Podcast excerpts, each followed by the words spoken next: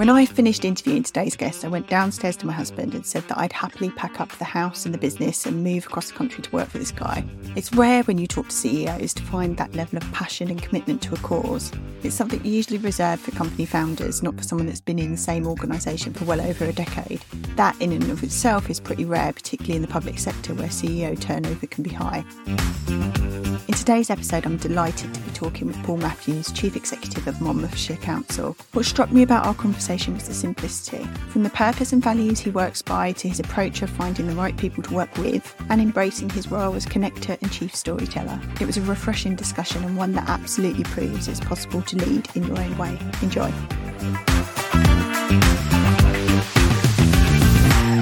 So, Sut mae Paul. That is my poor attempt of my North Walian heritage coming through. I hope I haven't massacred my greeting there. no, that was that was absolutely fine. Well done. It's one of very few words that I got taught by my dad growing up. So, uh, but thank you so much for joining us on the Leaders with Impact podcast. I suppose I want to start by asking you what impactful leadership looks and feels like to you. Gosh, that, that, that's a great opener actually, because there are there there are so many different schools of thought on that, aren't there? All with legitimacy. So so what what really does it for me? It, it's a pretty old fashioned word, but but some, something I always hunt. Really, I'm a massive fan of wisdom. Right. Um, you hear a lot in the current day and age about skills, technicals, pragmatism, logic, program, portfolio, all that sort of stuff, which is which has all got its place. But you know when you sit in, in the company of someone and you just go, wow, mm. there's, there's something about you. And I'm not talking about gravitas or size or anything of that nature. The most impactful individuals that I come across have got this ability to blend lived experience with a contemporary outlook and usually an understated style. Mm. I, I, don't go hunting heroes and, and stage performers. I love really authentic individuals. When I get to spend time with them, I just know they've done it and they're likely to continue doing it, whatever it is. So it's, it's that blend of, of, of deep knowledge, authenticity, and rich storytelling skills. When, when that meshes together, I find that I tend to go, yes, please. There's some learning here for me there's something I can take from this. And hopefully that's something that I can take back home to make me better. I love that. It's almost a reframe on the word wisdom because often people think that means they've got the smarts and they've got to show off how clever they are. But actually, no, it's it's about other stuff that's that's just kind of oozes out of them to show the, the comfortableness. Yeah, I, I think so. It, it, it's got something to do with it do you know what? Every now and again in the world, there is a place for bravado and there, there, there, there is a place for iconography and all that symbology that comes from that. Um, I'm, I'm not shy about that. I recognize that in, in different situations is absolutely necessary. But, but there's, there's something about the human spirit which, which really quite engages me. I, I have the honor of working with amazing colleagues. I work in a beautiful part of, uh, of the world. I wouldn't choose to be anywhere else. So, what is it that can make me relevant? How, how can I find a home, a position, legitimacy? And I, I, think it is something about learning to meet people where they're at, respecting who they are, understanding their desires, their dreams, their frustrations, all those sorts of things. So, the School of Technical Knowledge has an absolute place for me. When you run an organization of the size of mine, you absolutely need that. Mm. But, but, there's something about introducing a degree of warmth and uh, a degree of humanity that, that I think makes a difference. So it's, it, it's those things coupled with clear narratives, absolute clarity on purpose. There's, there, there's a mix there, I think, that delivers quite impressive people leading quite impressive places or organizations, or sometimes mm. just leading themselves. Mm, yeah. So I'm assuming from that, that's what you uh, look for when you're recruiting into your teams, for example. But how, I suppose, are you testing for those things? How, how do you know when you're first interacting with these people that they are hitting that mark for you or, or not crossing the red lines that you've perhaps set? We're not unique in any way, shape, or form, but we are one of those few organizations, or a smaller number of organizations these days, and we're in this bracket. We do our own senior hires. We we don't use companies or recruitment sort of organizations, not because I don't think they're valuable. Everything's got its place in the world. But when we're making senior hires in our organization, we're, we're, we're bringing, hopefully, we're bringing a very, very talented human being to our, our own little family. We're bringing somebody with skills, knowledge, and experience. But we're all, well, I, I go back to my earlier comments, we're, we're also looking to bring a good human being. We're looking for somebody that passes that test of four o'clock in the morning, the snow's pouring down, we've got gritters in dangerous places. Um, I want somebody that knows how to be calm in those situations, uh, motivational in those situations, but also have a degree of honesty and integrity. So I think over the years, we, we, we are one of those organizations that have come to understand that attitude and out are really, really important to us. I, I don't really mind age profiles in any way, shape, or form. I think I think we've hired some of the youngest chief officers in certainly in public service in the UK today. We've hired some older ones. Diversity really, really matters. But the, I suppose the holy grail for me is this, is this thing about attitude. Do you mm. really, really want to live public service values? Can you describe in your own words what that really, really means? Mm. So when you're looking to assess somebody or be assessed, what, what, what's that, what's that meta framework that should really matter?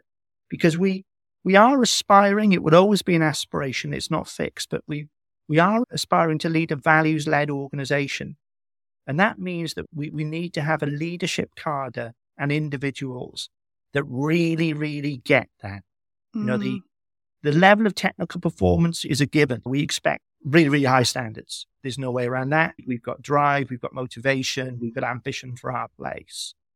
But there's there's something about how we do it and who we are and one of the conversations we often have as a leadership team is if we were stood on six different stages in six different countries all at the same time, and somebody says, "Tell us a story of Monmouthshire," we might we might be using different words, we might be using different delivery styles, but the goal should be that the audience is feeling who, who we are. They get a sense that we're living our place uh, and our organization, and it really matters to us. So. Mm the, the, that whole thing about there are times that you get to buy people's intelligence. It's called their brain, but you can't mm-hmm. buy their heart. No. And they have to want to offer it.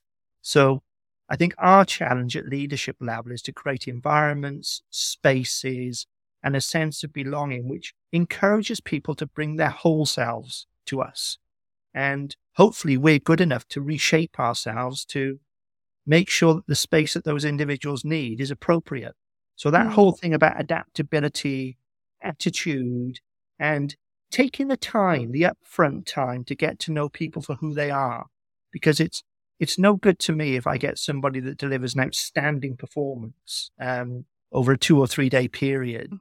I need to know who they are so that they're comfortable with us, we're comfortable with them, and I suppose the intersect is values.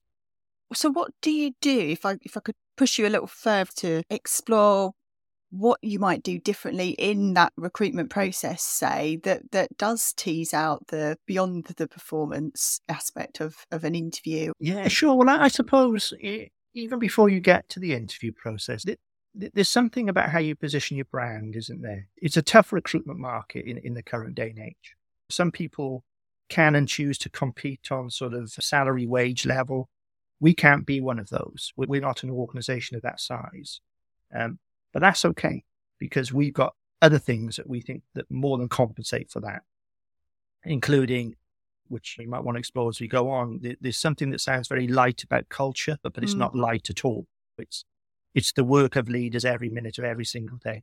So so so there's the vibe of the place, the feel for the place, access to senior leaders, first name terms of, of, of the organization, the spaces or the sort of spaces that we create that people can work from. The centerpiece of our organization is trust. If, if somebody is prepared to gift us a huge portion of their life, because that's what people do when they come to join us, we have to be prepared to give them the space that, that gives them the best chance of, of being outstanding. It took me years to work at my job, and then I sort of worked it out.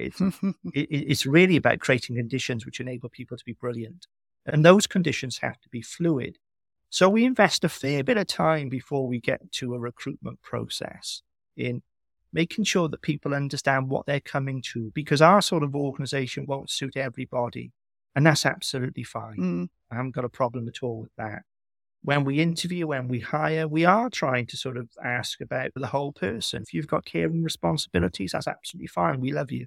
If you've got young children, that's absolutely fine. We love you. If your washing machine breaks down more often than not, equally, that's absolutely fine. We love you. If you want to be on social media doing things during the day, we don't really care about that because you're probably going to be thinking about work in some way, shape, or form when you're at home. So that thing about trusting and mm. making an effort to position our agenda whereby we only employ adults. We expect people to act like adults and they should be, they expect, should expect to be treated like adults. So the, the theme that runs through all of our recruitment is effectively that, Lee, really. How good are you? We can read your CV. We can, we can have a look at what you say you've done. We can assume all that's true. Now then, do I want to spend thousands of hours with you over the coming years? And do you want to spend thousands of hours with me? If you do, and if I do, you're going to be interested in innovation. You're going to be interested in sector edge practice. You're going to be interested in creativity. You're going to have a good language around failure. You're going to enjoy risk whilst respecting the fact that some things just have to be done. Um, mm. Um, if you want a quiet, sheltered life, there are plenty of organizations that, that suit that, but it's not ours really. So I think we're an organization which is in, which enjoys the light. We enjoy being nimble and flexible. We've got really, really high ethical standards. We set tremendously high expectations, but we genuinely are a place that careers can flourish really, really quickly. You don't have to be here for 10 years before you put your hand up. If you've yeah. got an idea on day one, that's great. You you really can be motoring through our organization super quick. So we, we, we tend to be looking for individuals that can relax into that sort of environment and not feel threatened by it. Mm, I love that. Can I take you back to the very beginning? So I'm interested in what's shaped you, I suppose, as a person, but also as a leader. I do struggle with that bit as a leader. God, that's deep and scary stuff. Um, but my route uh, is, I, I, don't know what typical looks like these days, Lee, but I suspect mine isn't it. So mm. when I left school, you wouldn't have dragged me to university. 18 and out, I, I needed a job. I needed um, a, a wage to enable the things that 18 year olds are interested in doing to be done. So the vocational bug that, that, that, I think really needs to bite you to be an outstanding public servant. It, wasn't grown in me by the time I was 18. It wasn't grown through a university setting. It wasn't grown through anything that looked like a, a graduate sort of recruitment process, all of which I've got total respect for. Mm. But for me, I started on the back of a mail trolley, possibly a little bit work shy in my early years but I was working in a big old county council, which gave me access to a lot of things that I didn't appreciate at the time. So I was strolling around a big old place and, and perhaps not liking very many things, not liking some of the way that people dealt with, not liking some of the political processes that I was observing. I didn't know I was absorbing this at the time, mm. but I mm. think in, in hindsight, I was not liking this thing about time service, not liking this thing about a natural consequence of somebody leaving is that somebody else steps up. Not liking this sort of worldview that to, to get to the top of these sorts of organization, you had to have a particular technical skill or, or be coming through a particular technical route. I was pushing a mail trolley, but, but I was getting around over the course of four or five years quite a lot of the core sort of service areas that make up local government today, public service today. So I was seeing a lot of things. I recognized that pretty young people were, were earning more money than me quite quickly in my organization if they were qualified accountants. So I, I did that. I didn't really fall in love with it, but, but I did it. But back in 1996, it was a big, a big moment for my career. There was local government reorganization in Wales, and that change, for whatever reason, enabled me to jump several levels very, very quickly. So at the probably the, the rather young age of 28, I was around the third or fourth tier of a newly forming unitary authority. And my outlook on life changed quite, quite significantly. I started to understand what was going on. I was very fortunate to, to be in an environment with some incredibly talented individuals. I saw what they were doing. I tried to understand how they were thinking. And through a quite a short period, opportunities opened up for me. I didn't join local government with any aspiration to stay, particularly. I'm not sure I joined with any aspiration at all. Mm-hmm. But, you know, 10 years in, without me realizing it, this, this vocational bug, this genuine public service ethos, it got in me. And I started to see a difference between those that were really, really committed to the places and the people that they were working with, for, and those that perhaps were maybe closer to taking a salary out of it, passing the time. And I, w- I was drawn towards the former. I, I was interested by that. Having said I never went to university, I probably spent 10 or 11 years studying all the way through this sort of period. So I built an awareness, or, or certainly my take on public service, through doing and experiencing and observing. Mm. Observing practice, getting the chance to meet some courageous people, having a chief executive that was prepared to give me time uh, and attention and opportunity at that point it, it, from a Welsh perspective, which was unusual, and certainly encouraged me to take a more global perspective on public service and to dispel any notions I had of being a myopic Welshman, no matter how proud and patriotic I am. I had, I had to learn that, that all the best practice was unlikely to be within sort of 10 miles of where I was at and, and I also had to learn that best practice was probably old practice. I should be interested in next practice and I should be interested in some international outlooks. So that that's probably a snapshot of my early days and the way that my career has developed. So it's not been with a great plan. No. Um, it, it's not been through a, a worldview that I want to be X by Y. But I've tried to travel and I continue to try to travel with an open mind. I'm interested in people. I need to be challenged. I like challenges. I'd love to see people excel and to grow. And I've got a worldview in terms of what contemporary public service looks like. Mm. And I've, I've managed to arrive in a place that has given me just astounding levels of freedom. So, so I don't feel constrained in any way, shape, or form. And when I get to talk to lots and lots of my peers around the UK, I've come to realize actually that that's quite rare. Yeah. Um, but that that's that's the actuality. I don't know whether that's through luck or judgment or a combination of both of those things. But I'm 14 years in now to being a local authority chief executive. The attrition rate's pretty high. And I am touching wood and crossing things. But as we talk today, I probably feel as fresh as I did 14 years ago and probably more excited about the future than I did then. So I don't know whether that's because I'm hallucinating or, or I'm, I'm, I'm, eating something that I shouldn't, but I love a broken field. I love opportunities, and they're still out there for us. So, no master plan to become chief execs. So, what attracted you to take that path, I suppose, in that direction? Well, when I joined then, what was a, a, a new um, Torfaen County Borough Council, which is um, an organization that ultimately I became deputy chief executive of before I came to Monmouthshire. It's a valley organization, and there were just some outstanding people that came to that organization when it was in its genesis. And I started to observe how people towards the top of the organization really were having a, a pretty direct impact on not just the lives of individuals that worked on, on payroll, but I started to have a greater appreciation of the impact of what councils really do and, and how they, they touch lives of people uh, and just how many. And I liked that. I think I've always had in the pit of my sort of stomach a bit of a burning rage for social justice. Mm. I think the day that that goes out is probably the marker for my time's come to an end. So I started to believe that, that maybe I had something to offer I started to understand that classical imposter sort of syndrome that many people talk about. It's this fear that those a level above you have just got something, some magic that just isn't within you. Mm. I started to understand that that's not necessarily true. Mm. And, and I started to understand that I didn't have to model myself on the behaviors of anybody that, that was above me, on the same level of me, or indeed below me.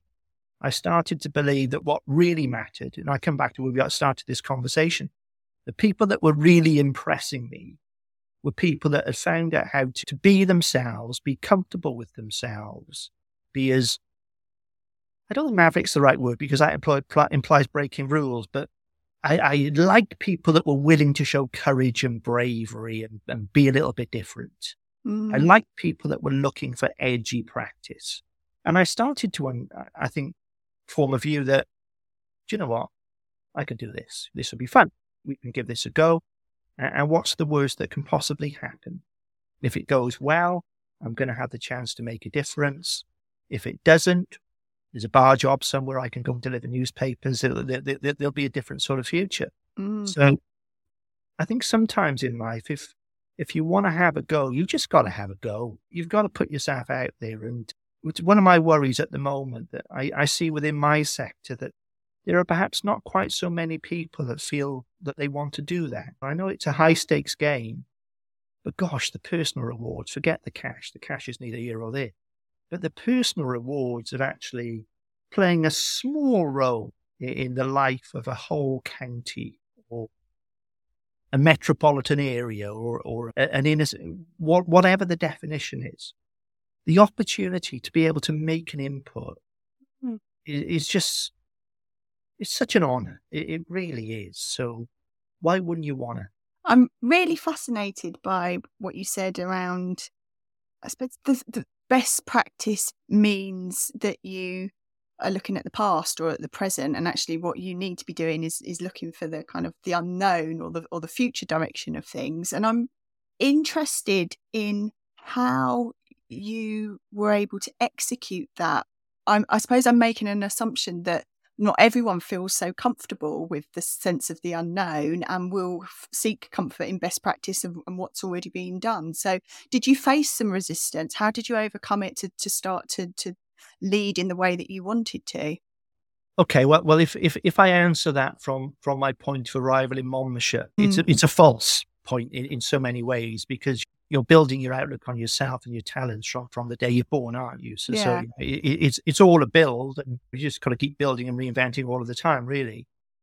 But when, I joined Monmouthshire, I, I felt incredibly honoured and very very lucky. I'd only just turned forty, so I'm very young to, to become a, a unitary authority county council chief executive. So I, I felt pretty emboldened by the fact that um, a full council appointment process was prepared to have a dabble on me when they, when they had other candidates available to them that were already serving chief executives. Mm. So I- knew as I went through that recruitment process that if I was going to be successful, I had to find something that differentiated me. So I actually just decided to be me. I, I wasn't a candidate which said, Your authority is great, you're the best in Wales, and it's, it's all hunky dory. I took a very different view and said that, that based on my analysis, you've got little to be proud of. You're a bit lost. In the middle of the pack seems to be where you want to be. Too high towards the top, people are taking too much interest. Too far towards the bottom, people are taking an interest. So let's have a cozy life. And to, to be fair, I've got to say to the politicians then that they sort of got it. And when, when they offered me the post, the, the cabinet called me back the following week. And I thought, well, now I'm going to get the real rules. Um, but when they called me back, I, I was just amazed. They said, look, do you know what? We loved the way you interviewed. You delivered us a very challenging agenda, a very challenging agenda of change. Um, and we're not sure you, you understood everything that you were talking about, but we think you were our best bet, which is why we've chosen to go with you. So for the next three years, we'll sponsor you, we'll support you in absolutely anything that you want to do. We'll give you that support and cover as a cabinet. There are only two rules. You have to be accountable and you have to be prepared to give account. Different things. And I particularly liked the, the, the give account piece because it talked a storytelling narrative. So that, that was a great start. The, the organization itself had many deficiencies, but at its heart, it had outstanding officers, really fantastic people who just needed to be shown the light and, and given a chance to grow. So there are a whole bunch of symbols of change that we worked through. We, we, we took doors off. I worked on landings rather than in offices. I pulled chief officers, corporate directors, call them what you will, out of their little empires. And it became really, really clear that the strategic leadership team of this organization was a team. They were going to live together. They were going to be together and their primacy was going to be to each other. So that thing about alignment mm. and clarity was, I think, really, really important to me. But very, very quickly, we started to develop a narrative about, look, do you know what? Coasting's not, not the right place. And that's not what we're here for. The general public deserve better than that. And we're going to spend 95% of our time talking about the people of Monmouthshire, the communities of Monmouthshire, the towns, the villages, the hamlets, not about what's going on within our walls. We knocked our county hall down, and actually Monmouthshire wasn't based within Monmouthshire. So we had the, the whole opportunity that presented about bringing the council home. Hmm. And when we did that, we rebuilt something that was much smaller, removed hundreds and hundreds of our people into our county towns and villages. We wanted to be in touch with the street. We wanted to be empathetic with our place. We, we really wanted to know what mattered. And we were developing a different cadre of leadership. We were developing different learning processes. We, we were working closely with organizations such as Nesta. We were building our own entrepreneurship school. Um, we were doing things which were trying to encourage people to think differently and more broadly and, and start to have a better understanding of their capability, the, the positive impact they could have as individuals, but how that could quickly ramp up if they were to start to see themselves as a car. Mm. So we had a whole bunch of sort of symbols. We had a program of change. We we went to agile working eight nine years ago, not hot desking, agile working, very very different thing. Mm. The the DNA of our agile working was all trust. We started to talk about contribution, my role to, to ensure that you're clear on the contribution you make whether you deliver that from Canada or Zimbabwe or in, in, a more typical office space. If the contribution gets delivered, we can have a conversation uh, about everything else. So we did try to open sort of things up. We tried to stretch people. We did start to venture a lot more out of our, our little part of the United Kingdom and travel in, in numbers to other places. We were really interested in experiential learning. And we learned a lot from a number of the endowments that tend to be London based. There was a narrative about a different future. I wanted to be part of a council that was exciting. I wanted to have colleagues that smiled. I mm. wanted people not to worry about coming into work on a Monday morning. I wanted that sort of exploration for sector leading practice. We needed to understand what innovation was all about. It's, it really isn't pink and fluffy. There's a disciplined process to it. So we needed to learn about prototyping. We needed to learn about how you built minimal viable products. We we needed to learn about what the good discipline around piloting was. We needed to practice the word fail. It was unusual, but I have I've said it several times in in our cabinet and council meetings over the years. We failed at this, we failed at that. And we've had a bunch of politicians here who been really bright enough to understand that there's not a company anywhere in the world that's that's achieved 100% success in converting innovation to product to, to market share. So if the brightest, best resource companies in the world can't achieve a one to one ratio, what chance us? Mm. So if we were mm. going to back a creativity, innovation, community animation program, we had to be prepared that it wasn't going to work every single time. And to have the cover from elected members with regulators at times, inspectors at times to say, do you know what? This, this, this might be a different approach to risk. We're not claiming to be better or worse than anybody else, but we are going to cut our own path. Mm. And we, we've had the sponsorship here to have a consistency around that. And consistency doesn't mean we've always done the same things. That's certainly not the case. And there's something about creating an environment, isn't there, in a culture which gives yourself yeah. the chance to fly. It doesn't happen by luck. It doesn't happen by magic. It happens by graft and consistency. But yeah. I've been fortunate enough to have that here, which is why I've stayed. And the whole piece around how you develop and nurture a culture and, and the examples you've given demonstrates it's not an overnight fix that often people think it is. It takes a lot of time and trial and error and all of those things. And it, it never gets to a level where that's it, our culture's set. It's a constantly evolving thing. What's been your biggest lessons as you've gone through that and you've started to build the culture that you, are seeking as a CEO? Probably a couple of things. I often describe Monmouthshire County Council as a small council, right? But we're still over 4,000 people. So we're, we're probably close to a third of a billion in turnover if you mm. describe it in commercial terms. God knows what our balance sheet would be if you, if you validate it in commercial terms. So we are a big entity. There's no doubt at all about that. And we've got so many different professions that, that make up our organization, which, which is gold dust, really. It just gives us so many different ways to tap into people's sort of talents and experiences. The challenge is aligning that. Certainly, I, have worked in organizations in the past that have got more missions and more visions than keep track of, and, and a big pile of documents to prove it. What I think continues to be important for us is that we don't have that. We we don't have it. We don't have a vision, and we don't have a mission. We we took the view that our mums and dads wouldn't understand that. Mm. They would understand purpose. So our organization's had one clear purpose statement for as long as I can remember. Doesn't matter what it is, really, but we've had one. And the necessity, I think, Lee, for alignment and clarity is everything. I think it's too wishy washy to say we're big and we're complex. That's not good enough. That's not good leadership. So, clarity and alignment around a purpose that makes sense to our context has been really, really important. And people like me and others taking a disproportionate amount of time to tell the story. Mm-hmm. We'll turn over four, five, six percent of our colleague base in any given 12 months. That's great news. It, it usually people leave us for, for tremendous reasons, promotions and, and other things. But you aggregate that over a five year period, it's probably 30% of your workforce or colleague base that, that's turned over. Mm. That's 30% of people that don't know where you started five years ago. It, it's very, very easy to forget that. So we never forget that. So when people join us, the most important thing to me, probably the most important part of my job is meeting out every single person that joins our organization on an induction process. We talk to them or I talk to them about why I'm here, what matters to me, what our purpose is, where it came from, our values, what being value led really, really means, and our very, very small set of priorities. One of the commitments that I gave to the elected members when they appointed me was that I would commit to making them international class in anything they want to be international class in, but they could only choose three. They couldn't have four or five. They mm-hmm. could choose three.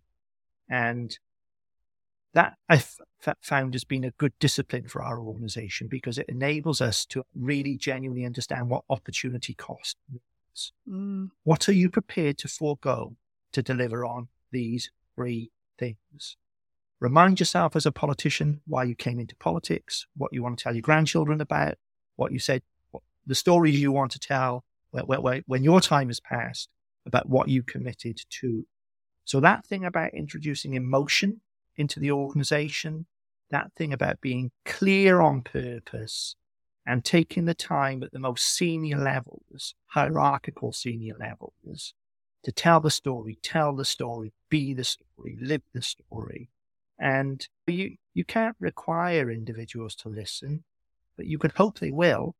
And if our recruitment has worked, and if our move towards attitude based stuff has worked, if you're turning over around 30% of your organization every five years, where's the tipping point? Mm. It's certainly not 50%, is it? It's a much lower number than that. So, this thing about it takes forever to shift a large, complex organization, I've never believed. Um, I think you can do it quicker. Mm. And if you, if, if the people that leave you, they're leaving you for, for, for great future opportunities. We do have a narrative here that the way somebody leaves is more important than the way they arrive. The holding on to relationships, holding on to friendships, almost having an unofficial alumni, yeah. which reinforces our, our sort of our thirst for new knowledge and different experiences. Is is it, it's just useful, really. But more than anything, if you care about it, if you want to do better, if you remember that it takes less energy to smile than to frown, if you can't do good, certainly don't do harm in any given day. I think you sort of create the the chances that that give you opportunities. Really, mm.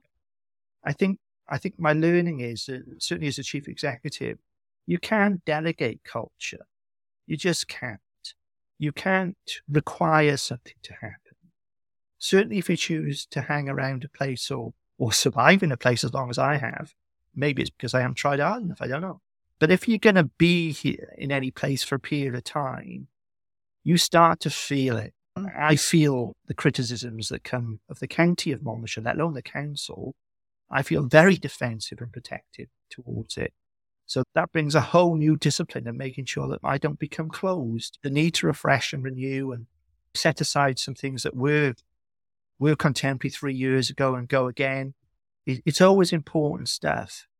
One thing I've been really struck by uh, before we met today was how visible and engaging you are on social media and your passion for your organisation and your place in, in Wales, but also more widely the kind of conversations you get involved in through the the last 40 minutes or so of us talking the real sense of how important the role of storytelling is, for example, and being able to explain what it is that you do in a way that family and friends can understand. So you've stripped out all that corporateness and bureaucracy that often public se- sector organisations and private organisations can get bogged down in. So it seems that, you know, you take your responsibilities as that chief communications officer really seriously. And I suppose I'm interested to know what sits behind that and how you got to that place. Well, uh, I, I, I'm not quite sure how good my social media sort of content is, but I'll keep trying I, I used to work with a colleague who's running her own business there incredibly successfully. Uh, and, and, she encouraged me to give social media a little bit of a go. I, I, wanted, do you remember earlier I said that I was very, very keen for the organization to be more in touch with, with, with the place it served? We mm-hmm. derive our legitimacy, uh, a democratic mandate from, from the population of Monmouthshire, the citizens. And I've always felt that we have a duty to go beyond communicating and work harder at engaging, the goal being participation. And that council that sits over there in a black box, no matter whether the box is black, blue, or yellow, it's a difficult thing to humanize. And say my colleague then, a lady by the name of Helen Reynolds, said, Well, do you know what? If you believe it, start doing it. Put your face to it, put your name to it, and just talk as you talk to me. And so, so I started to play with it. And I realized that, that I was learning so much. I was learning from people within my area about things they liked and they didn't like. I was accessing international networks that I wouldn't have been able to access without the developing sort of spheres of social media. I was accessing academics all over the world and in, I was really interested in, in their ideas. Uh, and I started to work out that, that there are very few academics that won't respond positively if you take an interest in what they're doing. So, you know, that thing about how you build knowledge, how you stay fresh. Mm. You don't always have to be on airplanes. Um, sometimes I think you do need to go to spaces. You have to feel things and, and work out whether they can, that they can apply within your context. But my interest, I think, was humanising the council, promoting Monmouthshire as a county rather than the county council. Clearly, I'm interested in the county council, but I'm more interested in Monmouthshire, the place. I think citizens have a right to expect visibility from the chief executive, whatever the principal council is called. I've never felt comfortable with being a faceless Mandarin. I think you have to be prepared to put yourself on the line every now and again and become a place or a person that people are prepared to talk with and talk to. No, it's not always easy. There are some sparky conversations that, go every now and again. But, but even in those situations, 99 times out of 100, you can end something with a thank you. And I'm really pleased you took the time and trouble to dot, dot, dot. And even where there are high degrees of dissonance, there's positivity in that. I get a good sense or a better sense of how a place is. It's without filters. You've got to me- measure things every now and again, haven't you? There are many worldviews, and social media can very, very quickly become an echo chamber. Mm. So as long as you travel with that awareness, then that, that can be managed. But I've, I've sort of, I try hard to stay out of the negative exchanges I'm not really interested in having a go at someone. I don't know how life is for everybody from their, their, their own shoes. So I have to be interested in them. So I get a lot of information, a bit of fun, get to talk about football and sport as, as well as a few other things. But it all, I think, starts to paint a picture. I hope it does anyway for, for some of our citizens. The people that work for the council also live in their street. Mm. The the people they think they're having to go at when they say, oh, the council, quite often that their son or their daughter's a teacher. Um, their, their, their next door neighbor might be a social worker Mm. or they might work for the police. And if we're ever to, to, to break down this sort of sort of council over there remote, th- then I think we have to meet citizens where they are on their terms. And part of that, not all of it, but part of that is Twitter, is Facebook, is is LinkedIn, is TikTok, is is whatever. So do you know what? It only takes a couple of seconds, doesn't it, to put a message out? E- even less, really, is if, if you're not overly worried about whether the full stop's in the right place or the comma's in the right place. And there's a lot of, I'd say, free, I'd certainly say value for money learning that can be taken from you know, still the millions of people out there on these in these social media spaces that are just good human beings that are looking to share stuff. So Yeah. I think councils have to be part of that community. If we choose not to be, then what are we? We're remote. We're Mhm. tired. We're old. Mm. If if senior council officers choose not to be, I'm not going to say they're right or wrong. But for me, I've talked a few times through this sort of conversation about the importance of visibility, the importance of storytelling, the importance of authenticity, the importance of being around a human being, being op- open about your strengths, your weaknesses, the things that you want to learn about, and being open about the things that you're proud about. Why wouldn't you want to talk about this sort of stuff and take a position? So I'm not looking to occupy any sort of exalted position. That's not really my interest. I'm interested in people. I like the way that people Yeah. think. And I don't want to become locked into the same limiting conversations with the same 10, 20, 100, 200 people. Mm. I'm interested in who's out there and the generations move. And if I'm going to stay contemporary, I have to know where those generations are. The Mm. things I was doing when I joined 14 years ago, which I thought were pretty edgy, pretty mainstream now, actually. Yeah. So, what does the new edgy look like? And, and I don't mean edgy for the hell of it, but change for improvement rather than change for change's sake. If I'm going to remain legitimate, if if I'm going to be worth my salary, then senior leaders have to reinvent themselves. Mm. Knowledge has to shift. Outlook needs to shift. Places you go to learn need to change. Networks need to change. And some of the digital architecture that we have now that wasn't around in the 60s and 70s is an absolute godsend for councils Mm. if used well and appropriately. Well, if that isn't an advert for, for more leaders to be getting onto social media just to have conversations, I don't know what else. I don't know what else could be done really. We've touched a few times. You've mentioned politics, and without getting into politics per se, as a local authority leader, one that's long standing, there's obviously a very political element to your role your influencing skills must be on point because you've, you know, as you say, you've survived that, that long tenure. How have you approached that dynamic and that balance between perhaps some of the political aspects that might be playing out in your organisation? What one one of the joys of, of, of my job actually is that that that sort of the political side of, of the organisation. Mm, No.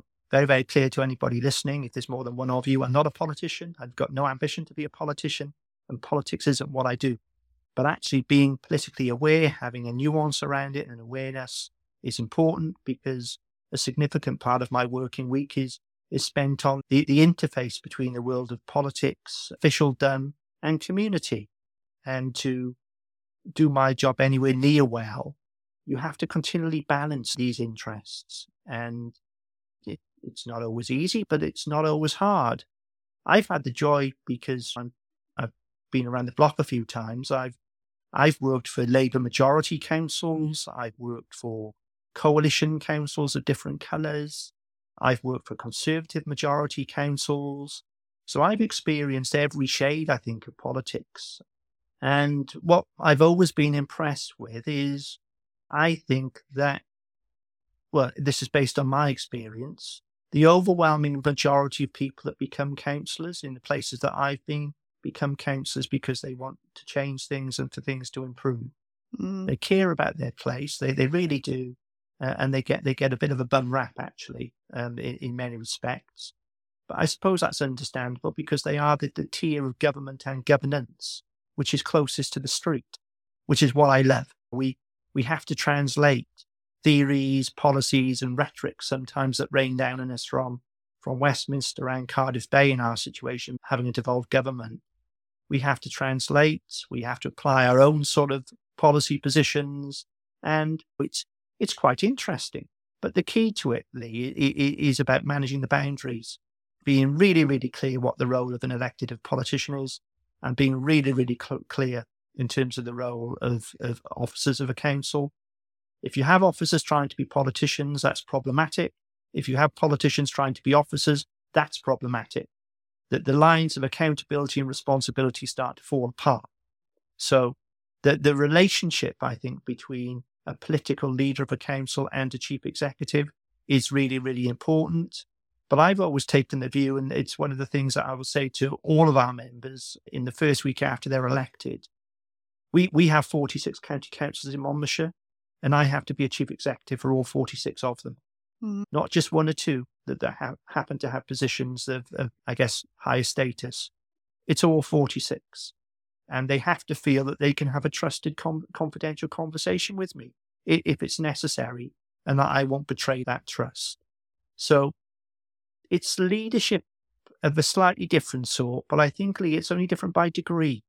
Yeah. Um, it still comes down to building relationships. It still comes down to integrity. It comes down to valuing politicians for what they are, respecting and celebrating their democratic mandate. Because I'm not sure I'll ever be brave enough to put myself up for election. And I sincerely mean that. Mm. I ask every senior officer in my organization to come with me on election night and see what it's like for a candidate to stand with their family uh, or, or, or, their loved ones and potentially be rejected mm. By the citizens of their space.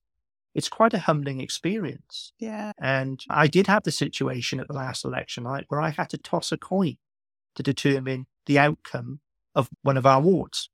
Oh my goodness. So a dead heat or on an election decided by me tossing a coin. Um, some people might see that as great fun.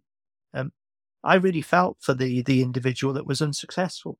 Mm. But the ingredients are, I think, you have to be respectful, but you have to be able to challenge. I, I've never felt that my role is to be here and just do the bidding uh, of. That's not the role, I think, of, of a local authority chief executive. The, the role is bigger than that. I'm the policy advisor to the council, the whole council. That's in my job description. I think there is much more freedom in local government if you earn the right to exercise it. And to earn the right, there has to be a consistency in what you're doing. A respect has to be built, but you also have to be prepared at key moments in time just to have those tough conversations that nobody really wants to have. If those things are in place, then your chances of being part of a really good, progressive, contemporary organization are enhanced. I don't think you can ever guarantee success, but you can create conditions that make it more likely. Mm. If you don't like politics, you don't want to be in um, a senior role within uh, a council because they are a part of your organization. Um, you have to respect and you have to learn how to work with them and take the best mm. and perhaps mitigate the worst maybe it's it's an interesting relationship which is plural we're getting to the end of our time i've got a couple of sh- quick questions if you don't mind sure. one is around motivation having been in post as you say for 14 years how do you stay motivated and keep motivating others? it's a broken field. There's so much out in front of us that we haven't done yet. For all the problems that the world keeps chucking at us, they'll, they'll be known to your listeners. We're dealing with things ranging from cost of living crises, the Ukraine war, to interest rates, to spectacular demand levels in terms of adult social care and homelessness numbers. Um, all these issues, plus a hundred more, are always in the ring. So this isn't a place to be if if you're looking for a boring, quiet, sort of mundane life. Circumstances keep changing. Goals and aspirations keep changing. The human race keeps discovering new things. I don't mm. yet know what AI and local government will look like in five years' time. 10 years ago, I didn't think that perhaps climate change, the oceans would have made it to be as mainstream as they are now. When I was appointed to be a chief executive here, I didn't think I'd have to have the knowledge of phosphates and things of that nature that currently mm. sit in all of the major rivers of Wales in the way that I now have to. I didn't think I'd need to understand the food system in the way that I had to. I didn't think that we would be seeing the extreme weather events that, that we continue to see. I didn't think that I would have had to play my, my part in leading an area through a pandemic. Um, and actually, coming back to one of your, your earlier questions, the time spent in building trust and identity on social media paid off during mm. a pandemic when people were looking, whether they were wise or not, for for, for a voice and a face they felt that they could recognize and trust. So sense making. So for, for everything that I've had the opportunity to play with so far, there's so much more that I haven't. The the organization keeps moving, the, the people keep changing. Um, we've got major, major challenges at a societal level that I don't know the solutions to yet, but I'm not ready to watch somebody else work them out. So the the world just keeps spinning. Things keep changing. And you have to take care of yourselves in these roles. You know, the whole thing about sort of physical wellness, emotional well being, um, preparedness. We've talked about values, we've talked about clarity. Um, we've talked about the importance of bringing great people to your organization, and even when they're not in your organization, sticking great people around the margins of your, your organization. The whole rubric keeps moving. And if I think if you're not deriving energy from that, and if you feel you, the, the moment has come where you can't add energy to that, then it probably is time to to step aside. But I'm, I'm I'm probably more excited about public service now than I was when I when I when I took this job.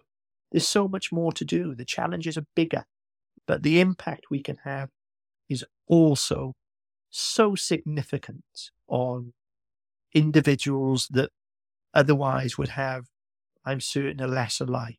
Mm. So, you know, the motivation for me is still there. That burning rage of social justice that I talked to you about earlier in the pit of my stomach is still there. And I haven't yet had a day when I haven't wanted to come in. Um, so, as long as I feel free yeah. and as long as I've got a political environment which encourages me to keep mobilizing an organization to play its part insofar as we can, I'll continue to be really, really happy to to do my bit. So my final question, what's the one piece of advice that you would give to someone that's aspiring to be chief executive that isn't the things that they get taught in the leadership schools and the stuff that you, that isn't taught to people what would your advice be i think my advice would be it, it almost comes back to this overused word these days, which is authenticity, but, the, but it really is lead from a position of who you are. It has to be who you are, but be open to changing who you are. Be open to personal growth. Personal growth lives in a place where you're, you're able to, to balance the highest levels of challenge with the highest levels of support. Too much challenge, stress, distress, you're lost too much support, go to Glastonbury, be a hippie, do do whatever you want to do. But but the very best people that I think I've come across set themselves the highest standards.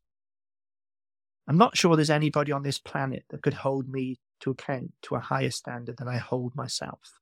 Mm. Now, to achieve that, I have to be myself. And I don't like people that feel as, as, if, as if they have to trade themselves out. So lead from a position of who you are, be open to personal growth, challenge yourself to reinvention, because otherwise you'll become a very dated leader incredibly quickly. And don't accept that you have to sacrifice relationships to get to the top. Because mm-hmm. if you do, the top probably isn't worth it. Leading has to be a part of your life. It cannot be your life. I think that's the perfect note to end. If people want to continue to be inspired and, and follow your conversations, engage, have conversations with you on, on social media, where can they find you? Twitter is at Paul Matthews 67. Yeah. LinkedIn, I think it's just Paul Matthews. There's no intermediary between me and the world. Unfortunately, if you do reach out, you get me. Well, diolch yn fawr. Wowie. Thank you so much for your time. It's been a brilliant conversation. If you enjoyed this episode, please let me know on Apple Podcasts or on your app of choice and drop me a line over on LinkedIn. You can find me at Lee Griffith. I'll be back with the next episode in two weeks' time. So, in the meantime, remember to sign up to my newsletter at sundayskies.com to get notified of new episodes, guest appearances, and further insights on how to lead with impact. Until next time.